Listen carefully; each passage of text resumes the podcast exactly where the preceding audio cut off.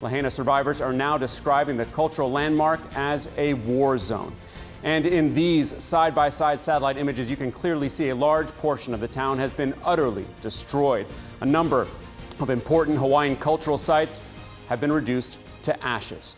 Urgent search and rescue missions are now underway. The U.S. Coast Guard says it plucked more than 50 people from the ocean off of Maui after they jumped into the water to escape the flames and the smoke.